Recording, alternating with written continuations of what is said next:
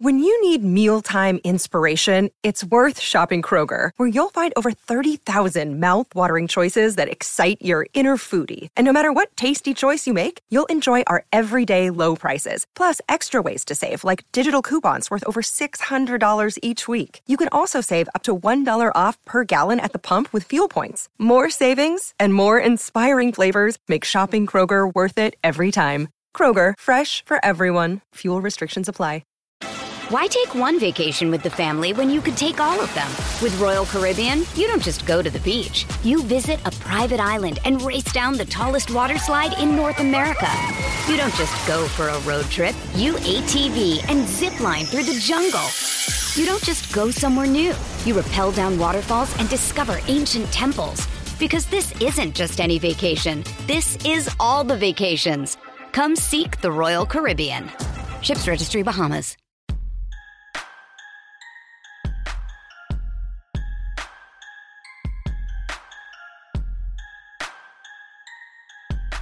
Hi, everyone. My name is Dan Labbe, and welcome to a crossover edition of the Orange Brown Talk podcast, Wine and Gold Talk, and Cleveland Baseball Talk. Which coach or manager in Cleveland will win a championship first? You know, it's not a crazy question. Two of the three major sports teams in Cleveland, the Browns and Cavaliers, have already made all in moves over the last year. The other team, the Guardians, they're led by perhaps their best manager in franchise history. So it's not crazy to talk about the Browns winning the Super Bowl because they declared when they traded for Deshaun Watson, they believe they're ready to win the Super Bowl. The same can be said about the Cavaliers, who declared they were ready to win and win big when they went all in to acquire Donovan Mitchell from the Jazz. And meanwhile, the Guardians, who no one thought had a chance to make the playoffs in 2022, got to game five against the Yankees in the ALDS and suddenly have an interesting young core with more prospects on the way sometime over the next, I don't know, 500 days, one of these teams could, in fact, play for a championship or not, which means one or more of these coaches or managers we're about to discuss might not be a coach here anymore. Well, okay, Tito's probably safe no matter what. But on this podcast, we're going to try to answer the question which coach or manager in Cleveland will win a championship first? We start by digging into each one. Chris Fedor talks to Ashley Bastock and me about JB Bickerstaff. Then Paul Hoynes joins Doug Lesmerises and me for spring from spring training to talk all things Tito Francona. And lastly, Mary Kay Cabot tells Doug and Ashley everything they need to know about Kevin Stefanski. The goal here is to reveal the strengths and weaknesses of each person in charge of the teams and the things either boosting them up or holding them back in their quest for a championship. The answer isn't just who is the best coach or manager, it's also who has the best situation. So, Doug, Ashley, and I wrap up the pod by digging into the question and trying to come to a consensus on the correct answer. So, let's get started. All right, we now welcome on to the podcast Chris Fedor, who covers the Cavaliers for us at cleveland.com. Chris, how are you? I'm good. What's going on, gang? Uh, not too much. All right, Chris, let's get to it. Uh, JB Bickerstaff, uh, coach of the Cleveland Cavaliers. Let's dig into him a little bit. What is it that he does well uh, for, for this basketball team and as a head coach? It's funny that you bring this up, Dan, because I've asked a lot of players this question for big pieces that I've worked on in the past about JB and ones that I have coming in the future. And the thing that they say is his communication style. He's open, he's honest, he's straightforward He's transparent. He lets these guys know what he needs from them, what he wants from them, and he has a way of communicating in a way that gets them to buy in. And I think that's interesting, right? Because like so much of leadership to me is communicating in with people in a way that's going to make them want to follow you. And I don't think everybody has that, right? Um, he just has a unique style to get these guys to buy into the things that he wants them to do.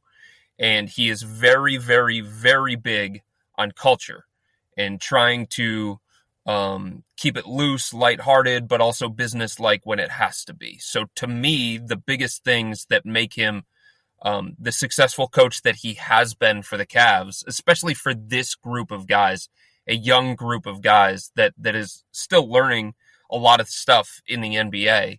It's just instilling a culture, getting them to believe, and getting them to buy in. Chris, I guess with my question with JB, it seems to me like my impression of you know, when they first hired John Beilein, they bring mm-hmm. JB in to be essentially like the head coach in waiting, right? Like that's the general like understanding that eventually this was going to be JB's team. I guess like have they always then viewed him as like the a long term you know solution for their head coach that because of these you know establishing the culture and those things that he's good at did that kind of set him up to be in line for this job ever since he arrived and you know when he wasn't even the head coach yet I think so. When they went through that whole process, Dan and Ashley, JB was considered one of the front runners the whole time. He impressed them in his first interview. He impressed them every time he had a conversation with them. He had a relationship with Koby Altman that went back a number of years. Obviously, his father, Bernie Bickerstaff, is in the organization as well. So there are a lot of things about JB that they liked. It's just they thought at the time they needed more of what John Beilein brought to the table in terms of, I guess, being a disciplinarian, in terms of he has built teams before, right? He did it at Michigan, he did it at other stops, and they the Cavs were in a situation where they were rebuilding from the ground up. Um, and they didn't have a lot going for them. And they were just looking for somebody to do that the early stages of a rebuild that can be very, very taxing, very, very difficult, and then pass the baton to JB. But they've always liked the things that he has brought to the table. And if there are questions about him and about his coaching style, it's more about the X's and O's. It's more about the in game adjustments. It's more about um, how he's going to handle a seven game playoff series against some of the best tacticians in the Eastern Conference. Um, but so much about the NBA when you're dealing with an 82 game grind in the regular season is about managing personalities, managing egos, and he has found a way to do that. The book is still out on how he's going to be as a playoff type coach. And those are legitimate questions. And I think even JB wonders how he's going to function in that kind of environment. But during a regular season, where you can start hating your teammates, where you can start getting pissed off about the level of travel, where you can let the emotions of a night to night disappointing loss get to you. Like JB has found a way to get these guys to navigate the regular season. And this is now a place where guys want to be a part of it and, and they want um, to see how far they can push this thing. So you mentioned it, the the playoff part of it, where you have to go into that seven game series, yeah. and um, you know it's it's funny. A guy that the Cavs fired uh, a couple coaches before they landed on JB, Ty Lue, he's sort of suddenly built this reputation with the Clippers as being a really great tactician and a really great coach in those settings. Of course, we saw it here in Cleveland as well what gives you confidence that JB can be that type of coach who can go head to head with someone like that, or uh, you know, pick any number of guys in a seven game series uh, to to come out on top? Because I think the thing that stands out to to me about him is his willingness to make difficult decisions. And I think sometimes in a seven game series, you just have to say, bleep everything I'm going to do what I think is best, right?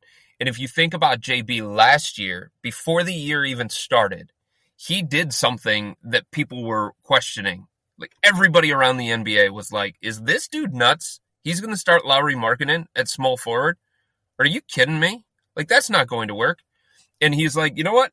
I'm just going to see if it works. I have a set of beliefs. I have reasoning behind the decision that I'm going to make. And it was a difficult decision, right?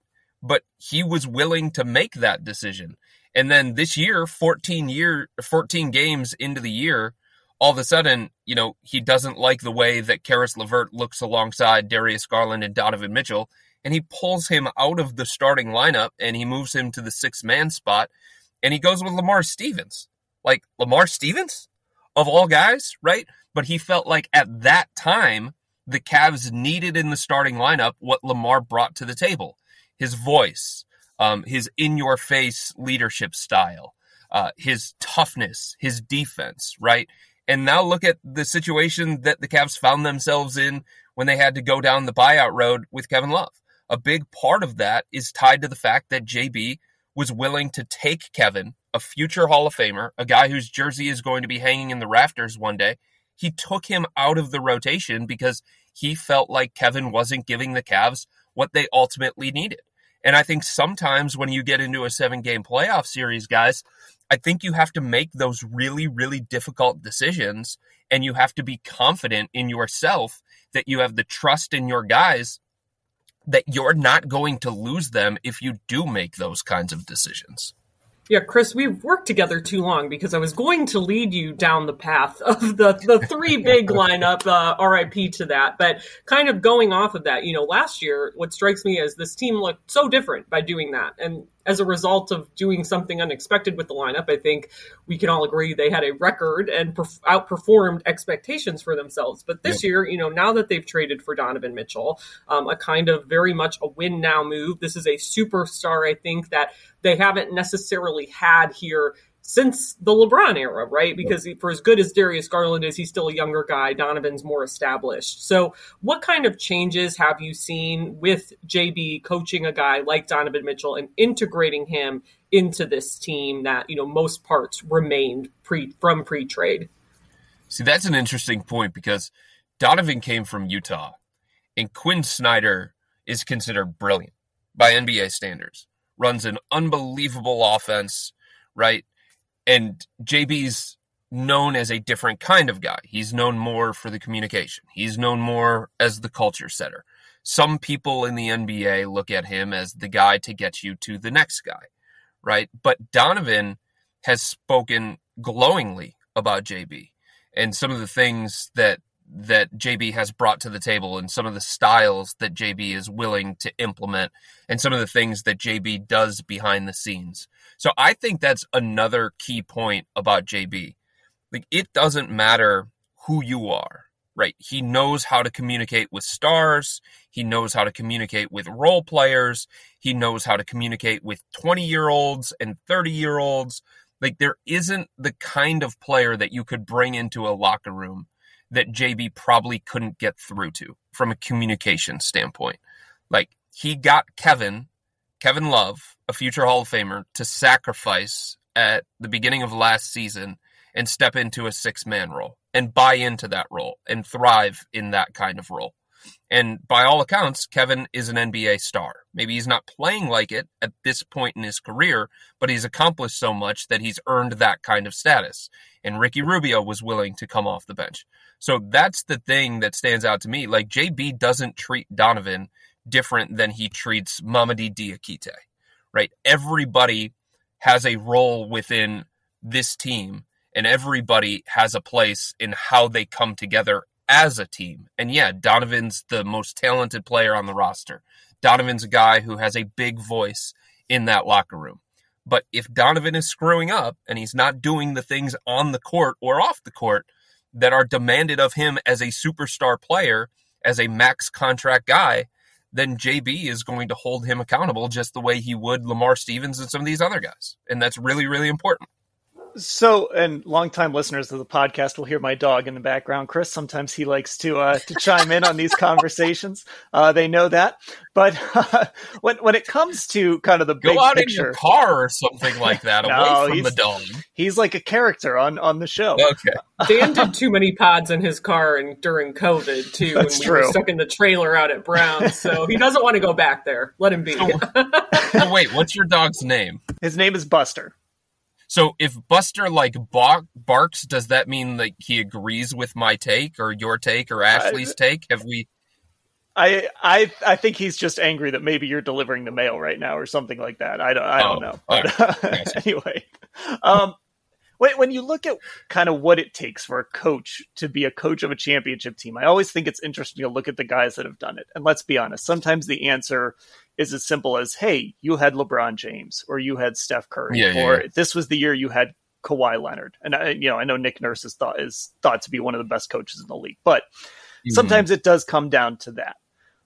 But what do you ultimately think? Because you've mentioned the tactician, you've mentioned yeah. the guy that can control the locker room, and I think in the NBA, it can be either guy that can win a title. What, what do you think is right. the most important trait for a championship winning coach? I do think, and I might be in the minority on this one, but I've had a lot of conversations with a lot of people about this. I do think managing personalities is the most important trait. And I get the X's and O's thing, right? But like, who doesn't know how to defend pick and roll? You know what I mean? Like, who doesn't have great after timeout plays? Who doesn't have great sets that they can run on the offensive end? And when you get into a seven game series, like sometimes it doesn't matter what play you call. It doesn't matter what set you run offensively. Like it's just about can you beat your guy? You know what I mean? Like can you find a way to counter what it is that they're doing to you defensively on the fly, right? Can you um, minimize your own weaknesses and highlight your strengths? So I know that all of that stuff matters and it's always going to matter. And I think it would be great if you had a coach who was awesome at everything. You know what I mean? But I don't know that that really exists unless you're talking about the best of the best. Um, so I do think the NBA is so unique in the fact that it's a players' league and you have to find a way to get these guys to buy into what you're saying. You have to find a way to get these guys to trust that you know when the lights are brightest, you know what you're doing. And a lot of that is built behind the scenes and developing those championship habits so that when you get into the fire and you get into the spotlight and you get into a playoff series, that you have the backing of your players already. You have the trust of your players already. You've already had the difficult conversations that you needed to have.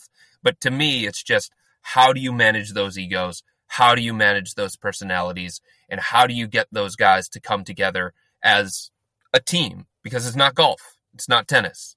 Everybody has a role in what a team is going to ultimately become. Yeah, Chris, kind of along those lines, you know, I think about last year, we didn't get to see them in a seven game series format, but we did kind right. of get to see the Cavs in, in a little bit of a postseason environment, in a winter go home environment via the play in tournament. And I think, I know you and I were both at that game against the Hawks at home mm-hmm. that ultimately ended their season. And I think what stuck with me from that game, kind of like along the lines of what you're talking about, is the way the Hawks kind of attacked them. And it, it felt like at times the Cavs weren't countering. You know, in particular, they, they really went after Isaac Okoro in that game and, and pick and rolls and, and things like that. They just kind of dissected what Cleveland was doing. Um, so from your perspective, I guess, do you think that something like that was a learning experience for this group and, you know, for JB and kind of managing those things? And do you think that's going to be important, you know, going forward down the stretch of this season? Yeah, there's no doubt about it. And, and I think we've seen signs from an X's and O's standpoint, from a season long adjustment standpoint, from an in game adjustment standpoint, that JB has gotten better as the season has gone on, as he's gotten more information, as he's figured out what works, what doesn't work. And I think sometimes people have a problem that it takes them a little bit too long to get there. And sometimes it's not the straightest path. And he takes a winding road to some of these decisions when it comes to his lineups and when it comes to his adjustments and when it comes to some of the stuff that they run in late game situations. But he has gotten there. And I think all of the information that he has gathered throughout the course of this regular season and going back to the play in tournament is all stuff that he can bank and all stuff that he can learn from. And it's funny because sometimes to become the coach that you want to become, you have to fail. You have to try and do something that doesn't work, and you have to have some moment where you're like, oh crap, that's not going to work. Let's try something different here. You know what I mean? And I think there's evidence of him getting better as he gathers more information. And to your point, Ashley, if you go back to the play in tournament, so the first game against Brooklyn, the first playing game against Brooklyn, he starts Isaac Okoro, and Brooklyn completely ignores him on the defensive end of the floor. They leave him open for back to back to back threes. He gets yanked out of the game, and then JB uses a starting lineup that he hadn't used in months with Caris LeVert going into the starting lineup for Isaac Okoro. That's an example of an adjustment, seeing what worked and what didn't work against Brooklyn and making that change. And he did it on the fly against Brooklyn. And then he had the, the, the boldness and the willingness to do that going into the Atlanta game. And Atlanta was shredding Kevin Love in pick and roll situations, calling for switches. Trae Young against Kevin Love. Everybody remembers that from the play in tournament, right? JB didn't play Kevin Love but 10 minutes and he didn't use him. in the second half. It was a bold call. It was a risky call, but that was an adjustment that he learned in the first half of that game. And then he made the change that he thought he needed to make. So he's willing to do those kinds of things. And I think there's enough evidence that if it requires something difficult, he'll still make that change. All right, Chris, I have two more. Um, the first, I, because part of this discussion is the roster. So this is just mm-hmm. the big roster question. How yeah. close? Look, when you go get Donovan Mitchell, when you give up all those picks, you're you're declaring that you're ready to win or you're really close to winning big. Right. Um. So how close is this roster? Is it close enough to make a run this year? Is it a year away? where is this team? I don't think they can make a run this year, guys. Um, the, the, the one thing that I think separates uh, Boston, Milwaukee, and Philadelphia, the top tier of the Eastern Conference, at least what I consider the top tier of the Eastern Conference, and the Cavs, is the fact that the Cavs haven't accomplished what those teams have. They haven't seen the things that those teams have. They haven't experienced the things that those teams have. They just don't have the level of knowledge and the level of understanding of what it takes in that kind of environment. The playoffs and the regular season are so different. There's just no comparison. Like sometimes teams just go overboard in their strategical decisions in the playoffs and they do things in the playoffs that they simply don't care about even trying in the regular season. And the Cavs are going to be faced with that. Isaac Okoro is going to get 10 to 12 wide open threes every single game, and it is going to be drastic the way that teams crowd the paint on the Cavs to try and take away Darius and Donovan. Like, how do the Cavs counter that? Do they even have the right pieces to counter that kind of strategy? Because I think we can all admit, even though they have Donovan Mitchell, even though they have a really, really talented starting lineup and they have a talented, you know, seven to eight man rotation, there are holes on this roster there are weak points on this roster, and opponents are going to try and exploit those. And Milwaukee's been through it, right? Philadelphia's been through it. Boston's been through it. They know what to expect in a way that the Cavs don't. And there's nothing that the Cavs can do about it. They can't duplicate that playoff intensity and that playoff experience in the regular season. They can't. There's no way to do it. So that's the thing to me that still separates the Cavs from those other teams. It's too early for the Cavs they're they're they're going to run into one of those teams and they're just not going to understand how to best handle that moment the way that those other experienced teams are. The good thing though, from the Cavs standpoint, from a roster building standpoint, is that it's not championship or bust. Right? This isn't a team that's deep into the luxury tax that has no wiggle room to make improvements on the roster. Um, this isn't a team that has a bunch of volatile personalities the way that Brooklyn did, and they could combust at any moment, and they did combust at any moment, right? This isn't a team like Milwaukee that could be facing a future without Khris Middleton because he walks in free agency. Donovan, Darius, Evan, Jarrett, the four most important players for the Cavs' success now and into the future are all young, on the same timeline, and under contract for another two to three years. And that gives them some runway runway to one, like internally improve, but it also gives the front office some flexibility to go out and try and make uh, some moves around the margins to improve the roster so that they have the right pieces when it is go time. I would think for the Cavs, they're probably like two years away from like being in that upper echelon of the Eastern Conference. Chris, the big question here for this podcast is which coach, which manager, whatever you want to say, is going to win a championship first in Cleveland. So, here, make your closing argument here. Why do you think it could be JB Bickerstaff? If you do. I was going to say, do I have to believe that? Because I kind of believe it's the Guardians. I mean, that's Let's fair, say, right?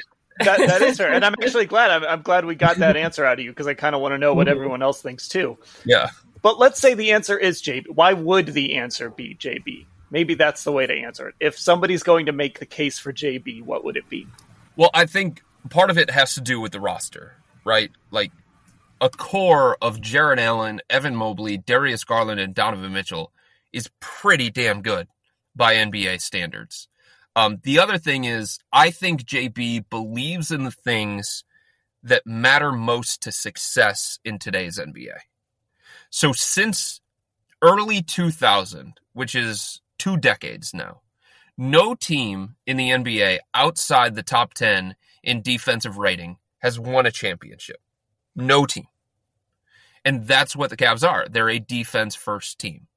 And I know during the regular season, you see all these explosive scoring nights and you see a bunch of guys setting records in terms of point totals and scoring has never been higher and offense is a lot different these days than defense is. Um, but it still matters when you get into a seven game series, you're going to have to find a way to get timely stops. And I think having that be the foundation for the Cavs' success is a very, very good starting point. And having young guys that have bought into that end of the floor at the level that they have is a very, very good starting point. Now they've got to find the other things that turn them into a championship team. But I think his core principles um, align with what it takes to be successful at the highest level in the NBA. Okay, that is Chris Fedor. Nobody is as plugged in to the Cavs as Chris, so uh, we appreciate him jumping on here for this podcast. You can follow him, of course, on Twitter at Chris Fedor. Every now and again, amidst the Cavs tweets, there'll be some Browns tweets that sometimes I agree with Chris, sometimes I shake my head, um, but it's uh, it's it's a little bit of everything over there. Isn't that life though, honestly? Like who agrees with everything everybody says? Exactly, exactly. So uh, there we go. Chris Fedor covers the Cavs for Cleveland.com. Chris, thanks for taking the time. You got it. Anytime. Hey, it's Kaley Cuoco for Priceline. Ready to go to your happy place for a happy price? Well, why didn't you say so? Just download the Priceline app right now and save up to 60% on hotels. So, whether it's Cousin Kevin's Kazoo concert in Kansas City, go Kevin, or Becky's Bachelorette Bash in Bermuda, you never have to miss a trip ever again. So, download the Priceline app today. Your savings are waiting. Go to your happy place for a happy price. Go to your happy price, Priceline. All right, welcome back to the podcast. Next up, Doug and I talked to Paul Hoynes from Arizona about Tito Francona. Hoynesy, how are you today? Good, Dan. How you doing? I'm doing well. Man, Hoynes, that felt good. That felt like those old days when we used to do the chats together. I don't know if you remember those, but that just, so I don't know, something just clicked in my brain, just that exchange right there. All right, let's get to it here. Um, I, I was thinking about this. So Terry Francona, hired by the Indians uh, is this year 10 i believe or year? He's been here a long time. When he yeah, first 10th year 10th yeah. Year.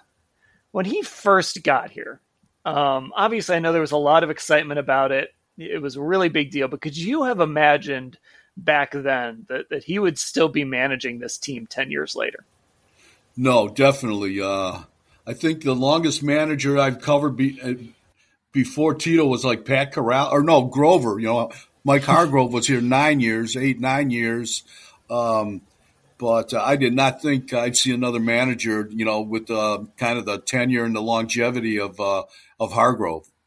So, Hoynesy, th- this idea, I mean, Tito was so well established when he got here to have multiple World Series rings already when he got hired by the Indians. Did did you think that he would be the manager to bring a World Series championship to Cleveland. You know what I mean, Hoynesy? Like when you, yeah. all right, you're not. Uh, uh, they run through managers a lot here, but this was kind of a different dude when he got here.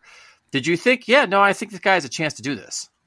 Yeah, I would. I, I thought that the only, re, you know, one of the reasons he came here, he must have had some assurances that they were going to, you know, put some money into the team. They, they were going going to go out into free agency because, you know, I know uh, you know, Tito's coming off Boston. He had he had taken a year off, and um, you know was looking to get back in the game. But I don't think he would have came, come to uh, a team that you know was you know was not going to try try to win. And uh, you know, I think uh, you know obviously the first year he got here, you know they they they went out and got Swisher. They went out and got Michael Bourn.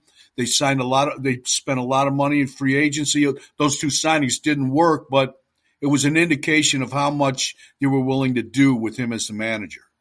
So uh, another thing I've been thinking about is trying to put Tito in perspective with this whole organization.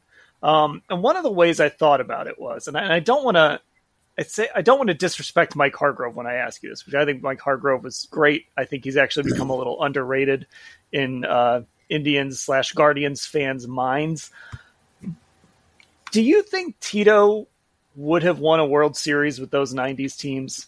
Well, I think yeah, I think uh, yeah, they, I think they had a chance, you know, and uh, you know, obviously, what they came within uh, what 1997, what yeah, it was like two outs, 10th, 11th inning. I mean, what they were two they were two outs away or one out away in the ninth inning.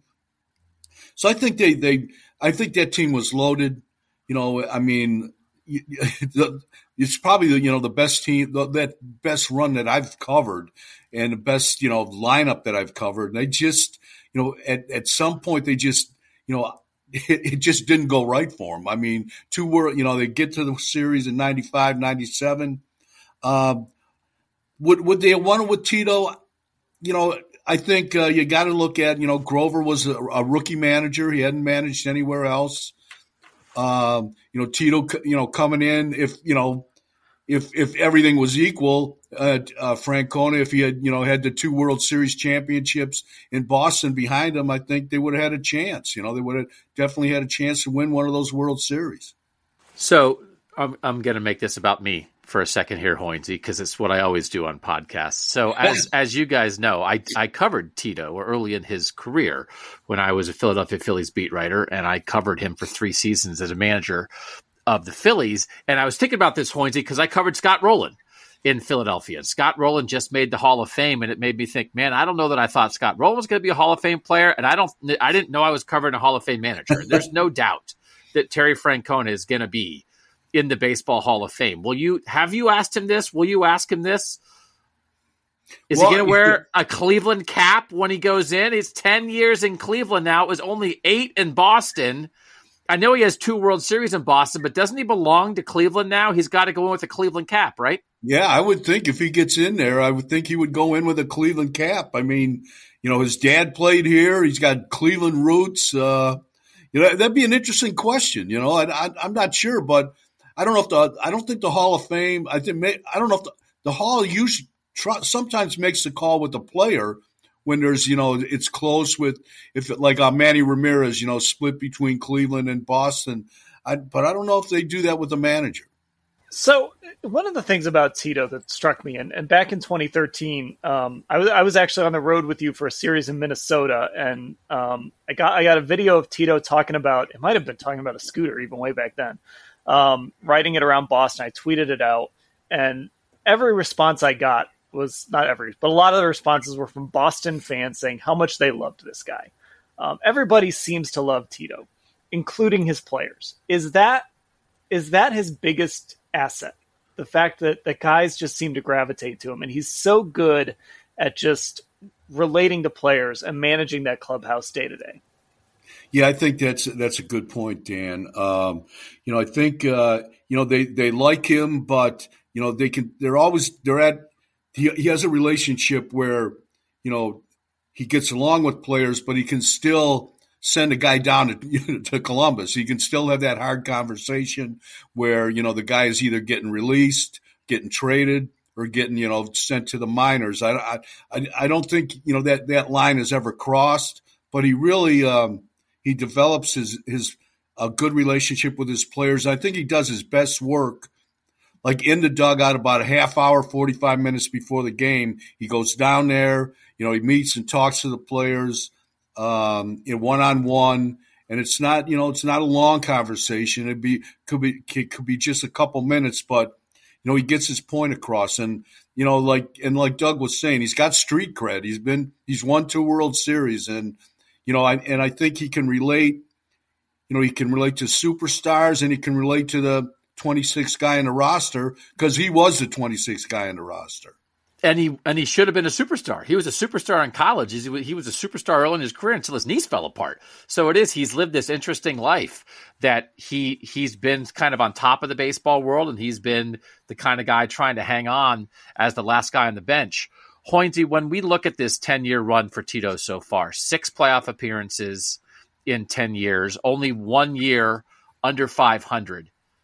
How would you, how important has he been to this run of Guardians success? Would, with the, the pitching they've had and some of the, the rare position players they've had come through, Jose Ramirez, Francisco Lindor, guys like that, would they have been this good with a lot of managers?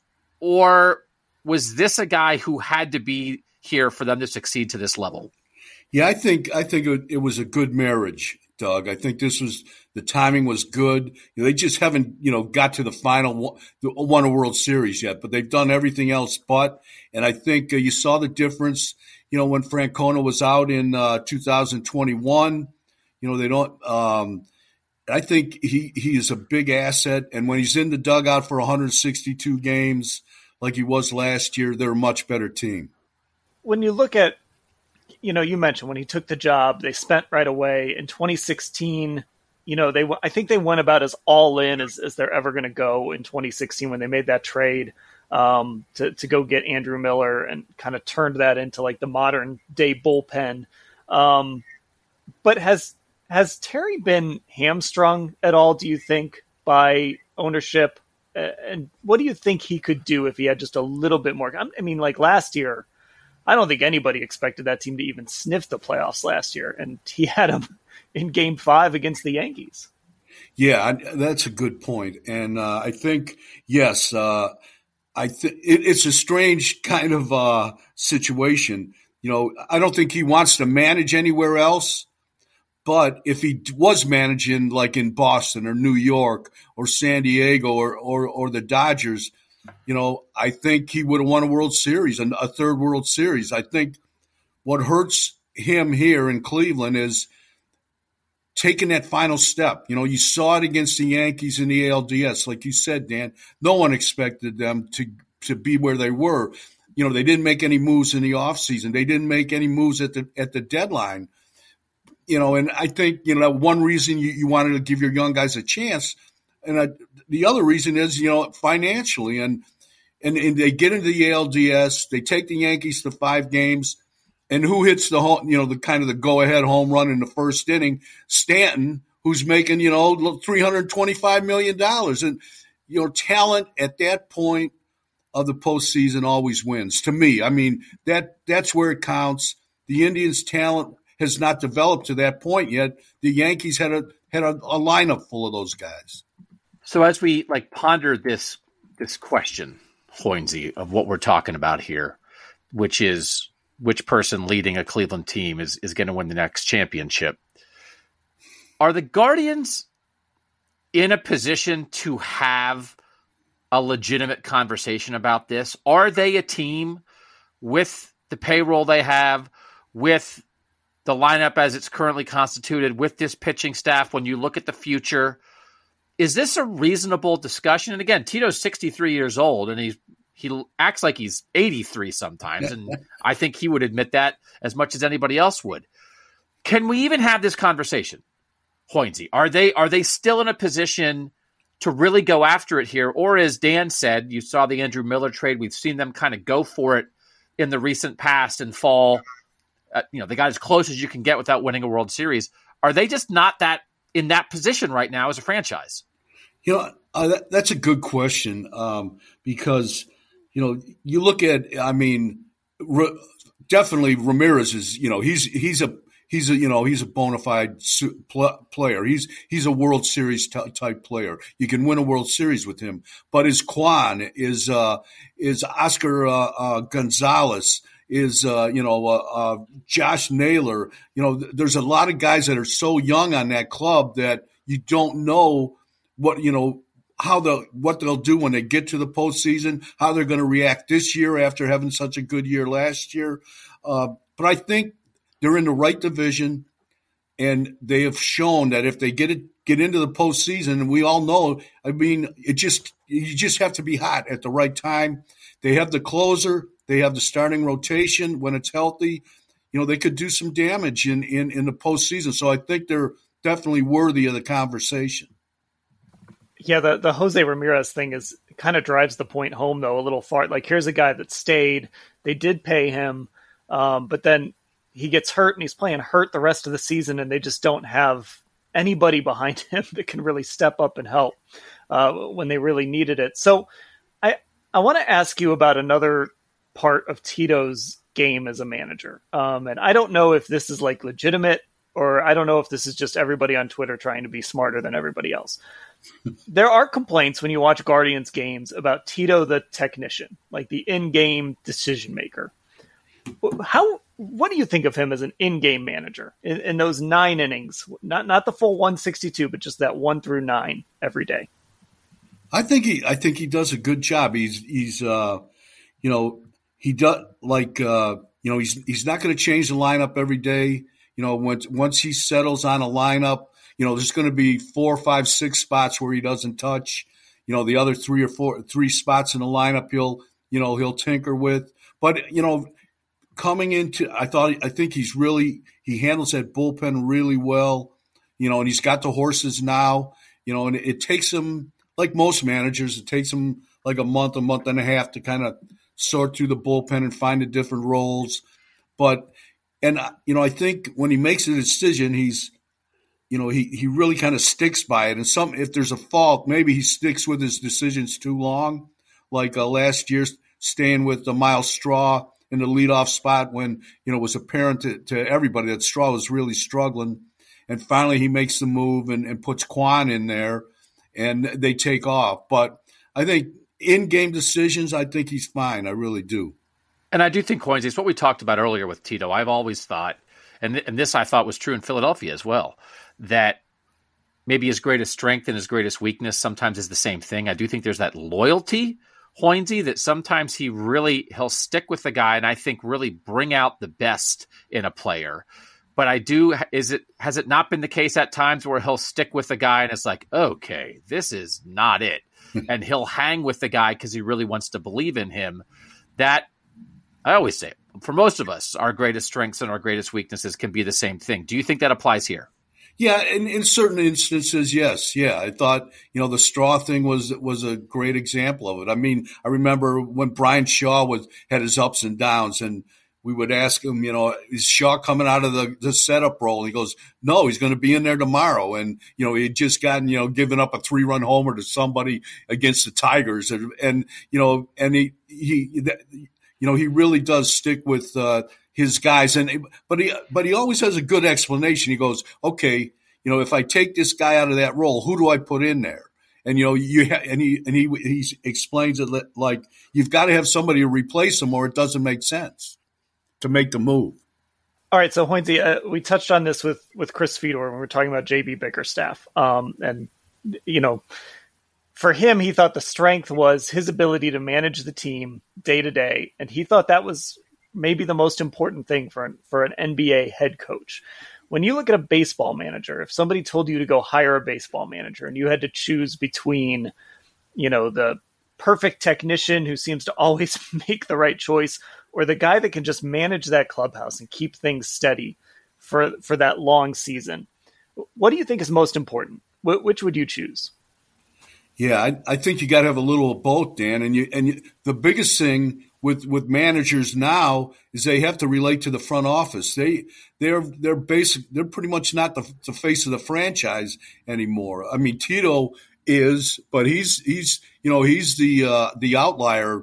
You know, uh, mo- because most of the most of uh, teams are hiring younger managers that are into analytics that really. Uh, you know that that the front office is calling a majority of the shots when it comes to the lineups, when it comes to the roster you know, composition, all that, and uh, you know, they they they're you know they uh, they talk about pregame moves, and I think they still do that in Cleveland, obviously with Chris Antonetti and and Mike Chernoff. You know, but you know, Tito has the last call here once the game starts. I do think I don't know. Could they send Tito over and give some culture lessons in Berea? My gosh, I think I would take the guy who can handle the locker, especially in baseball, with as long as that season. And I think I think the, a guy like Tito who can manage the egos and and keep guys on track through the ups and downs is is so valuable. P- part of this discussion, Hoinsey, I, I mentioned it before. You know, Tito jokes about the way his body is breaking down as much as anybody. How much longer do you see him going? Because that's part of a conversation for something like this. Is will will he keep doing this? You mentioned he, he stepped away a couple seasons ago for a while. Like is is his health a real issue when it comes to his future with the Guardians and how much longer he's going to keep doing this? Yeah, I think definitely it is, uh, uh, uh, Doug. I, I think um, you know he he's really kind of they've given him a free pass. He can manage here as long as he wants. Uh, and it's really Tito's calling the shots. Now, last year he was, you know, I think he he was coming back. He was healthy. Uh, this year, you know, he, he's you know he's on the field a little more. He's he's hitting fungos. You know, he's he's helping out. He's he's moving around a little better. But I think you know he's you know he's got grandkids. I think uh, you know that that's in the back of his mind that you know one of these days, as long as he he would like to leave the game healthy, you know, where he could enjoy the rest of his life. So I don't know how much longer he's going to do this. Um, but I, I, think he's he's got you know the door is open. I mean he's he can call his own shots here. All right, Wednesday. I want to wrap this up um, and and get to kind of the two bigger questions. But before I do that, I asked you that Mike Hargrove question earlier, and, and I had something in mind when I asked you that because when I look at Tito, obviously he's got the wins, right? Most wins in in franchise history, um, I believe, and. Yeah but he doesn't have the World Series that maybe a couple other guys have. But do you think he's the best manager in franchise history? He's the best manager I've covered. so I mean, that's that covers 40 years. So I think he's, you know, him and Grover are really close. I just think, uh, you know, Francona came in with the experience, and that helped him a lot. He wasn't learning on the job you know, uh, and he, you know, he came up through the minors like like Grover did, managing in the minors. Um, but you know, he had the, the major league experience where where Mike didn't. But uh, you know, they're close. But right now, the way things have gone, the, the way he's the job he did with the team last year, and you know how young they were and the talent kind of level they had, I you know I think he's you know he can he can manage just about any kind of roster, and I think he's shown that in the 10 years in Cleveland. Wait, Dan, you said he doesn't have the World Series ring like I'm, uh, some guys do. You mean Lou Boudreau and Tris yeah, Speaker right. the Guardians? that's fair. That's that's fair. I mean, hey, he's no Tris Speaker, 1920, man. What are you gonna do? The Gray Eagle. All right, fair enough. I've rightly called out on that one. All right. So, Hoynesy, I, I want to wrap this up with two questions. The first is I, I kind of want your opinion on, on the big picture question we're asking in this podcast. Of these three men, uh, Tito, JB Bickerstaff, and Kevin Stefanski, who do you think has the best chance to win a championship in Cleveland first? Jeez, I, uh, you know, I would I would go with the Cavs. I think because it only takes five players. You may, and you if you can bring in one or two dominant players, you can really, you know, that that can turn the franchise around. We saw that with LeBron, and I just think there's a certain ceiling on on the Guardians. You know, they get to that that glass ceiling, and they haven't been able to break through it yet. And I don't know if they ever will. And the Browns Dan, I just it just looks like a car wreck every season. I I I, I I'm hoping they they they do it, but something always seems to derail them. So, but I you know I think the Cavs have a shot. They're young. Um, I'd, I'd go Cavs, Guardians, Browns. Okay, so so now I'm going to ask you to kind of go against a little bit what what you just said and we're going to pretend this is like an episode of Shark Tank or, Tank or something. You're trying to pitch us on why it's going to be Terry Francona. So if you had to make the argument that it was going to be Terry, what would it be? I think, you know, obviously the experience. You know, he's been to three World Series. He won two. He took uh, the uh, his other team, the, the, the then Indians, to Game Seven uh, in extra innings. And without that rain delay, they they might be a, a World Series champ against the Cubs. Um, I just think uh, he's been there. He's done that.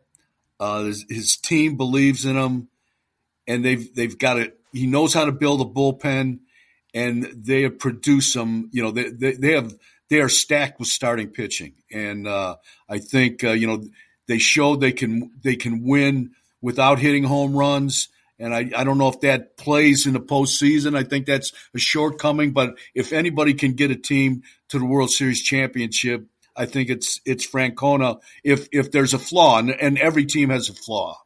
Dan, let me let me jump in here because I, I, want to sort of take that next step with that conversation. Then, Hoinsey, whenever Tito does hang it up, do you think the next manager of the Guardians will be better, or do you think that it's possible that the Guardians will really miss Terry Francona because what I'm wondering, Hoinsey, is you're talking about the obviously we all know the way baseball has moved towards analytics, and this has been a very smart front office.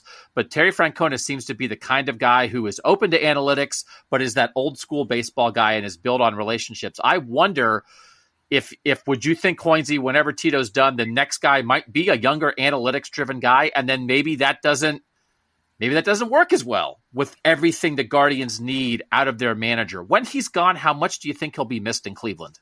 I think he'll be missed. Really, that's going to be a big hole in in that manager's uh, office. I think you know because Doug, like you were saying, he combines that old school philosophy, you know, as a manager, but he's also open to analytics. He he you know he if you see him before the for the game and wherever he is in the dugout, he's got like a, a plexiglass full of stats taped, uh, you know, posted to the wall. So he's a believer in that. You know, he he he knows what he wants out of the uh, you know the analytics, but he's also like very very good at handling players. You know, keeping the peace in the locker room, and uh, so anybody who replaces him, you know, I don't think you're going to find that combination. So it's going to be whoever replaces him is going to be you know kind of a in for a tough tough go. I think. Okay, Hoinsey, we're going to let you go. I got to go f- try and find somebody who covered Tris Speaker so that we can do a, a whole segment on, on him as well. All right, that is that is Paul Hoynes. Uh, does a great job, of course, covering the Guardians. Has been doing it for a long time. Uh, he is joining us from spring training, so uh, I know these days are busy, Hoynesy. So I really appreciate you uh, carving out some time to talk to us about Tito Francona. No problem, guys. Thanks a lot. Thanks, Hoynesy. Why take one vacation with the family when you could take all of them? With Royal Caribbean, you don't just go to the beach. You visit a private island and race down the tallest water slide in North America. You don't just go for a road trip. You ATV and zip line through the jungle. You don't just go somewhere new. You rappel down waterfalls and discover ancient temples. Because this isn't just any vacation. This is all the vacations. Come seek the Royal Caribbean. Ships Registry Bahamas. And welcome back again. Last up, Mary Kay Cabot tells us all about Kevin Stefanski. She talks with Doug and Ashley. So we're here to talk Browns with this question. We have Mary Kay Cabot to answer the questions. Ashley Bastock and I will be asking them. Mary Kay, off the bat, before we dig in specifically on Kevin Stefanski, how important is a head coach to the success of an NFL team, in your opinion? I think an NFL head coach is vitally important because there are so many moving parts. There are so many pieces. And I think the head coach is really so much more important probably in the NFL than perhaps the NBA or, or, uh, you know, some other sports. I think that, uh, the play caller has such a vitally important role. You could see that with Andy Reid and Patrick Mahomes. And, uh, you know, there are just so many, aspects of the football team. It is just the ultimate team game, but not just the team game. It's many, many people playing this game. So I think the head coach of an NFL team is just vitally important. So, Mary Kay, with Kevin Stefanski specifically, if we can kind of go back to his arrival in Cleveland with this regime, I guess what made them want to hire Kevin Stefanski in the first place? What did they think he would do well? And I guess how well do you think that's translated in his first three years as head coach? Well, I, I think that Andrew Berry and Paul D. DePodesta saw a lot of qualities in Kevin Stefanski uh, that they really were looking for in their head coach. And uh, first of all, I think that they were looking for a leader of men. I think they really felt that he was someone uh, that could pull together a whole organization and lead people in the way that that they wanted him to. I think they saw that he was unflappable. I think they liked that about him. Uh, that you know that he's a sort of a cool customer when it comes to getting the job done, and that he's not you know super overly emotional, and that he can handle the ups and downs and the craziness and all the madness that goes on uh, in an NFL season and all the things that happen with players. Every single time you turn around, you're putting out another fire. So I think that they felt really, really good about all those aspects of Kevin. And then I do think that they saw plenty in him in terms of the offensive football acumen that he had, that he was a good play caller and that he could get the job done from that standpoint and that he could potentially turn into the next, you know, Andy Reid, creative, brilliant offensive mind. I, I really do think uh, that they saw some of those qualities in him.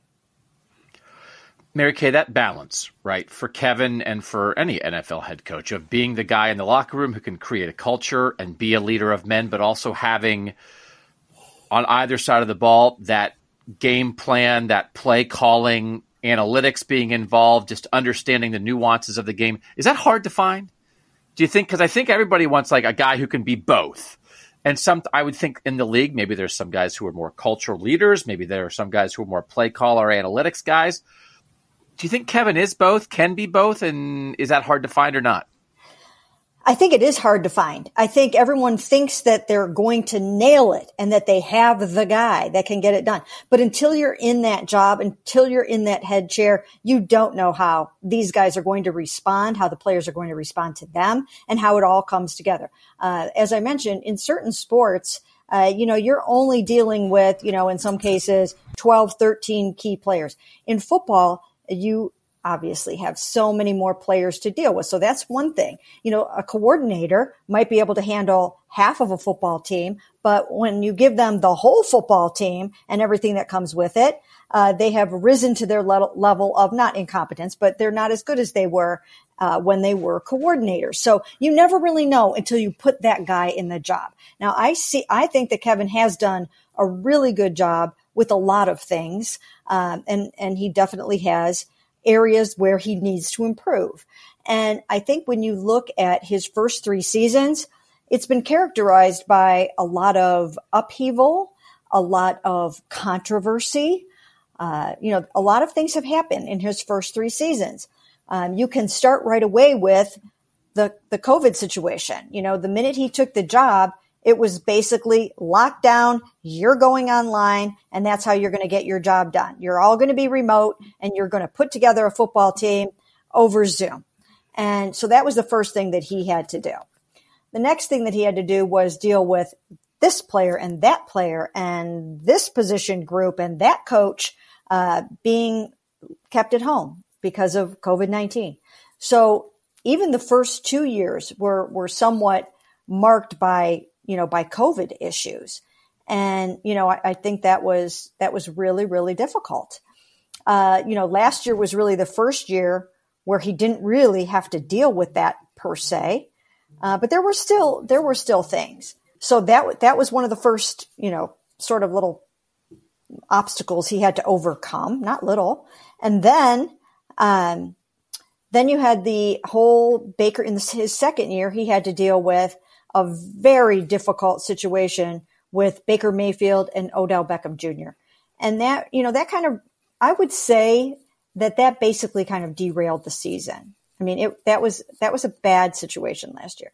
Then you move to this year and all kinds of things seem to go wrong this year, including your, um, your star defensive player flipping his Porsche. And then unbeknownst to us early on in the season, unbeknownst to us until late in the season, Jadeveon Clowney basically gave up on this football team and was disgruntled the whole season and refused to play in a very, very big game against the Baltimore Ravens, a loss in Baltimore. So it's just been a, a weird, it seems like it's been a, a weird couple of, of years with a lot of fires to put out and different things of that nature. This year, of course, um, also brought the entire Deshaun Watson controversy. Okay. So you go from, like I said, COVID to Baker Odell to Deshaun Watson. I mean, nothing has been normal about Kevin Stefanski's tenure so far. Nothing about it has been. No other coach in the history of the NFL has had to deal with the Deshaun Watson situation. Nobody. So, you know, it, it was almost like they were prescient in trying to find someone who could kind of stay calm through the madness and the craziness because he has been able to do that. Now he's got to take this team really to the next level and get it to the playoffs and eventually for them, hopefully to the Super Bowl with this roster that he has now. I, I so, know it's Ashley's turn. I just want, I, I, wish I could ask Mary Kay to rank in order the most difficult things to handle a global pandemic, accusations of sexual misconduct, or Baker. Like, ah, which is that? It's like, oh, it's all three. Sorry. You forgot ahead, Odell Beckham Sr., I Doug. I know, I know. Or or a, a, TikTok video or whatever it was. Sorry, Ashley, yeah, go ahead. It's okay. It's okay. So, Mary Kay, off of what you said there, like, let's bring up the Deshaun Watson of it all because I think when we've talked about this move, you know, over the last year, it's been largely like in the context of this is the kind of move you make as a franchise if you are going to win a Super Bowl. You go after this kind of quarterback. Um, so I guess my question largely, and, and I guess it's kind of a simple question, is how important is the relationship between, you know, a, a franchise quarterback in the NFL and the head coach in the NFL, especially when that's an, an offensive head coach, which of course we're seeing more and more of. I think it's vitally important, but not necessarily from a warm and fuzzy standpoint all the time. I don't think you have to be best friends. I don't think you necessarily have to be chummy. I just think you have to have a really good working relationship. I think you have to communicate well, and I think there has to be implicit trust. Uh, so those are some of the important things that you have to have in the relationship. Who knows? I don't know that Tom Brady and Bill Belichick were you know, sitting around shooting the breeze all the time together or thinking about, you know, getting together, you know, over dinner one night. I don't know if it was anything like that at all. I doubt it. Um, but what you have to have is you have to be able to understand what each other needs. You have to be able to trust each other uh, more so than anybody else in the organization. You have to be on the same page and, uh, and you have to know how to the coach has to know how to bring out the best in the quarterback and and call the right kind of a game for him on game day. And that's why I think uh, like Andy Reid and Patrick Mahomes are just poetry in motion. It's it's a beautiful synergy between the two of them. It's unbelievable. And to hear Patrick talk about it, even after the Super Bowl, he was talking about, you know, how lucky am I that I got to land here with Andy Reid? And I don't think I would be uh, in this position where I'm at right now, winning my second Super Bowl at the age of whatever he is, 26 or 27, uh, if it wasn't for Andy Reid. And then you see Andy calling things like the uh, jet motion reverse. I mean, twice for touchdowns, right? I mean, going back to Rose Bowls in 19 whatever, uh, you know, decades and decades ago to pull out plays. It's just, incredible to watch how Andy Reid has done this. And that's where I think Kevin Stefanski, uh, I think he needs to step that up. He needs to demonstrate and show that he is a dynamic, brilliant play caller. That's what we need to see from him. Now he's got the quarterback. Now, would Andy Reid be this dynamic, amazing play caller with Chad Henne? Probably not. It's a whole lot easier to be a great play caller when you have a quarterback who has no limitations, when he has arm talent that is off the charts, when he can do absolutely anything and he can process very quickly. So now that Kevin Stefanski has that, let's see what he's made of and what he can bring out of Deshaun Watson. I was getting really excited for a while there, Mary Kay's like, yeah, Andy Reid's the answer. It's like, no, Andy Reid's not in Cleveland. Okay, so we have to, we're trying to find the best Mary Kay, talk about again these two things that a head coach really has to do. Where do you think Kevin needs to take the bigger step? You just laid out that side of it, dynamic play calling. But then there also is this locker room culture issue, and you laid out some of the issues that have been here. What needs more improvement from Kevin Stefanski? Play calling or leadership? Well, I'll tell you what. I just wrote a column today about uh, the fact that he upgraded two of his coordinator spots with Jim Schwartz and Bubba Ventrone. Now, I think what he's going to get out of those two guys, in addition to some really great coordinating, I think you're going to see a culture change on those sides of the ball. Let's just take Bubba, for instance. I remember Bubba as a player. I mean, he's just one of those passionate guys that, you know, you might end up seeing him, you know, run down, you know, run down the field on, you know, when somebody's, you know, making a nice long kickoff return or something like that. He brings a lot of energy. He brings a lot of passion. So, and, and that's not Kevin. So if you don't have those things in yourself, you know, maybe it's okay that you're, you know, some of your coordinators have those things in terms of, of discipline. Okay. Is Kevin the kind of disciplinarian that would look at what Jadeveon Clowney did last year in Baltimore and say, forget it, he's not going to play the next two games? Well, you know what? Maybe that's not his style, but maybe the defensive coordinator is going to bring the hammer down in a way that Kevin might not necessarily have done that. So I think the job number one for Kevin Stefanski is to be the amazing play caller. Why? Because that's his number one job right now. That's what he has to do. Yes, he has to oversee the whole process, but what he has to do more so than anything is get in touch with his inner Andy Reid. That's what he needs to do. Because now I think that there is such amazing leadership at the coordinator positions defensively, special teams wise, that he can do that. He doesn't have to worry about the defense at all. He doesn't have to worry about Jim Schwartz's defense. Not only has Jim Schwartz been a defensive coordinator for 14 years, he's been a head coach for five years. So he knows what he's doing. And, uh, and Kevin Stefanski can kind of sign off. And basically the same thing with Bubba Ventrone. It's almost the same. It really is the same thing. For the past five years, he's presi- he has presided over some of the best special teams in the country, including once when they were second, according to the Rick Gosselin rankings, the gold standard for special teams rankings. So he doesn't have to worry about that anymore. In fact, Cade York, I, I went back today and I looked at um, Chase McLaughlin, who left Cleveland after making only four of 10 field goals between 40 and 49 yards last year. He made nine of 11 under Bubba Ventrone in Indianapolis. Was it coaching? I don't know. Was that the difference? I mean, we will find out. The rankings were not good here on special teams over the last four years under Mike Priefer. The rankings in Indy were phenomenal. So I think Kevin Stefanski has upgraded those positions, freed himself up to unlock his magic.